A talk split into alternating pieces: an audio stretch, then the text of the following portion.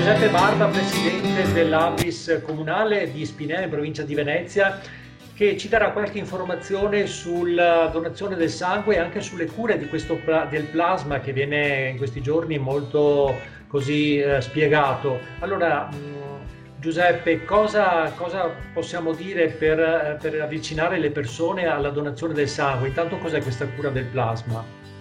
Allora, intanto ringrazio tutti quanti i donatori, tutte quelle persone che donano il sangue.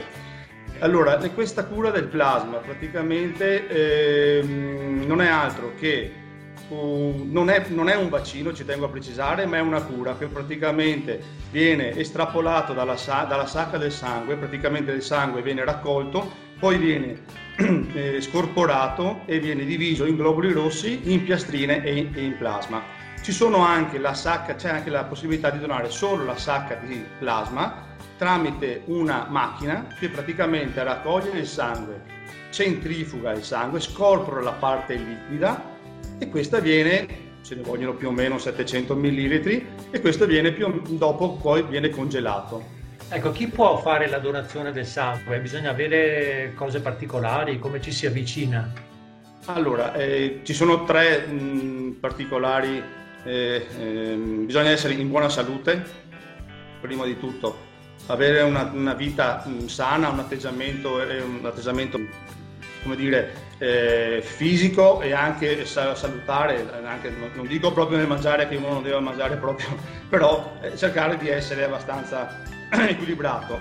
Avere... Se, uno fa, se, uno fa, richiesta, voi potete poi fare anche le analisi, cioè io uh, sono una persona che desidera donare sangue, vengo da voi, cosa, cosa mi dite? Noi praticamente si fa, eh, si chiama idoneità, prima, il primo contatto è l'idoneità, il donatore, il presunto donatore viene a fare la visita, viene fatta una visita medica, un prelievo del sangue, un elettrocardiogramma, poi gli viene eh, consegnato a casa il, il, foglio con scritto se è idoneo oppure no. Solo da quel momento allora potrà essere diventare, essere diventare un donatore. Ci tenevo a precisare che appunto bisogna avere 18 anni, essere in buona salute, pesare almeno 50 kg e poi avere tutti gli esami a posto. Tutti gli esami a posto.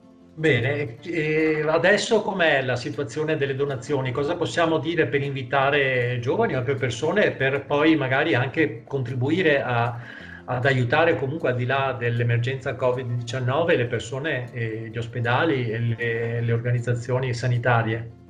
Allora, del sangue, eh, al di là di questo periodo che c'è stata più richiesta, ce n'è sempre bisogno ci sono periodi un po' più tranquilli, poi un po', un po', meno tranquilli, però del sangue c'è sempre e sempre bisogno, anche perché poi con tutto il sangue che viene raccolto bisogna appunto sopperire agli incidenti stradali, alle malattie, chi ha la leucemia, chi ha, chi ha sfortunatamente tumori, chi ha problemi di coagulazione, perché scorporando appunto sangue si fanno parecchie cose e si fanno parecchi interventi.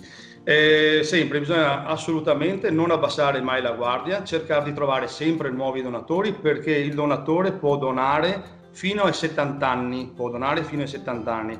Allora si dovrebbe donare fino ai 65. Poi c'è stato c'è un periodo che hanno detto che si può donare fino ai 70 previa visita medica solo e esclusivamente nei centri trasfusionali. Ecco, se una persona vuole comunque vedere l'indirizzo dell'Avis della propria zona, può vedere, penso, Avis nazionale, ci sarà un sito internet oppure sì. nei propri comuni di appartenenza? Assolutamente sì. Assolutamente sì, si va nel sito, si richiede eventualmente mh, l'Avis più comoda a voi. Una precisazione, due precisazioni, scusa Paolo che ti dico, è che non ho detto che ci si può avvicinare alla donazione del sangue fino ai 60 anni, dai 18 ai 60 anni ci si può iscrivere dai 18 fino ai 70 poi si può donare.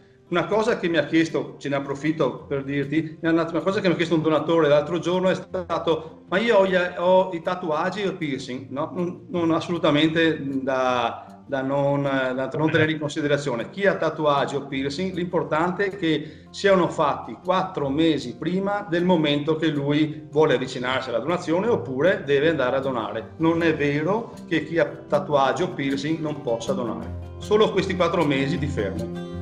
Bene, allora ringraziamo Giuseppe Barba per queste informazioni e facciamo l'invito ad avvicinarsi alla donazione del sangue perché si aiuta ed è una cosa molto importante.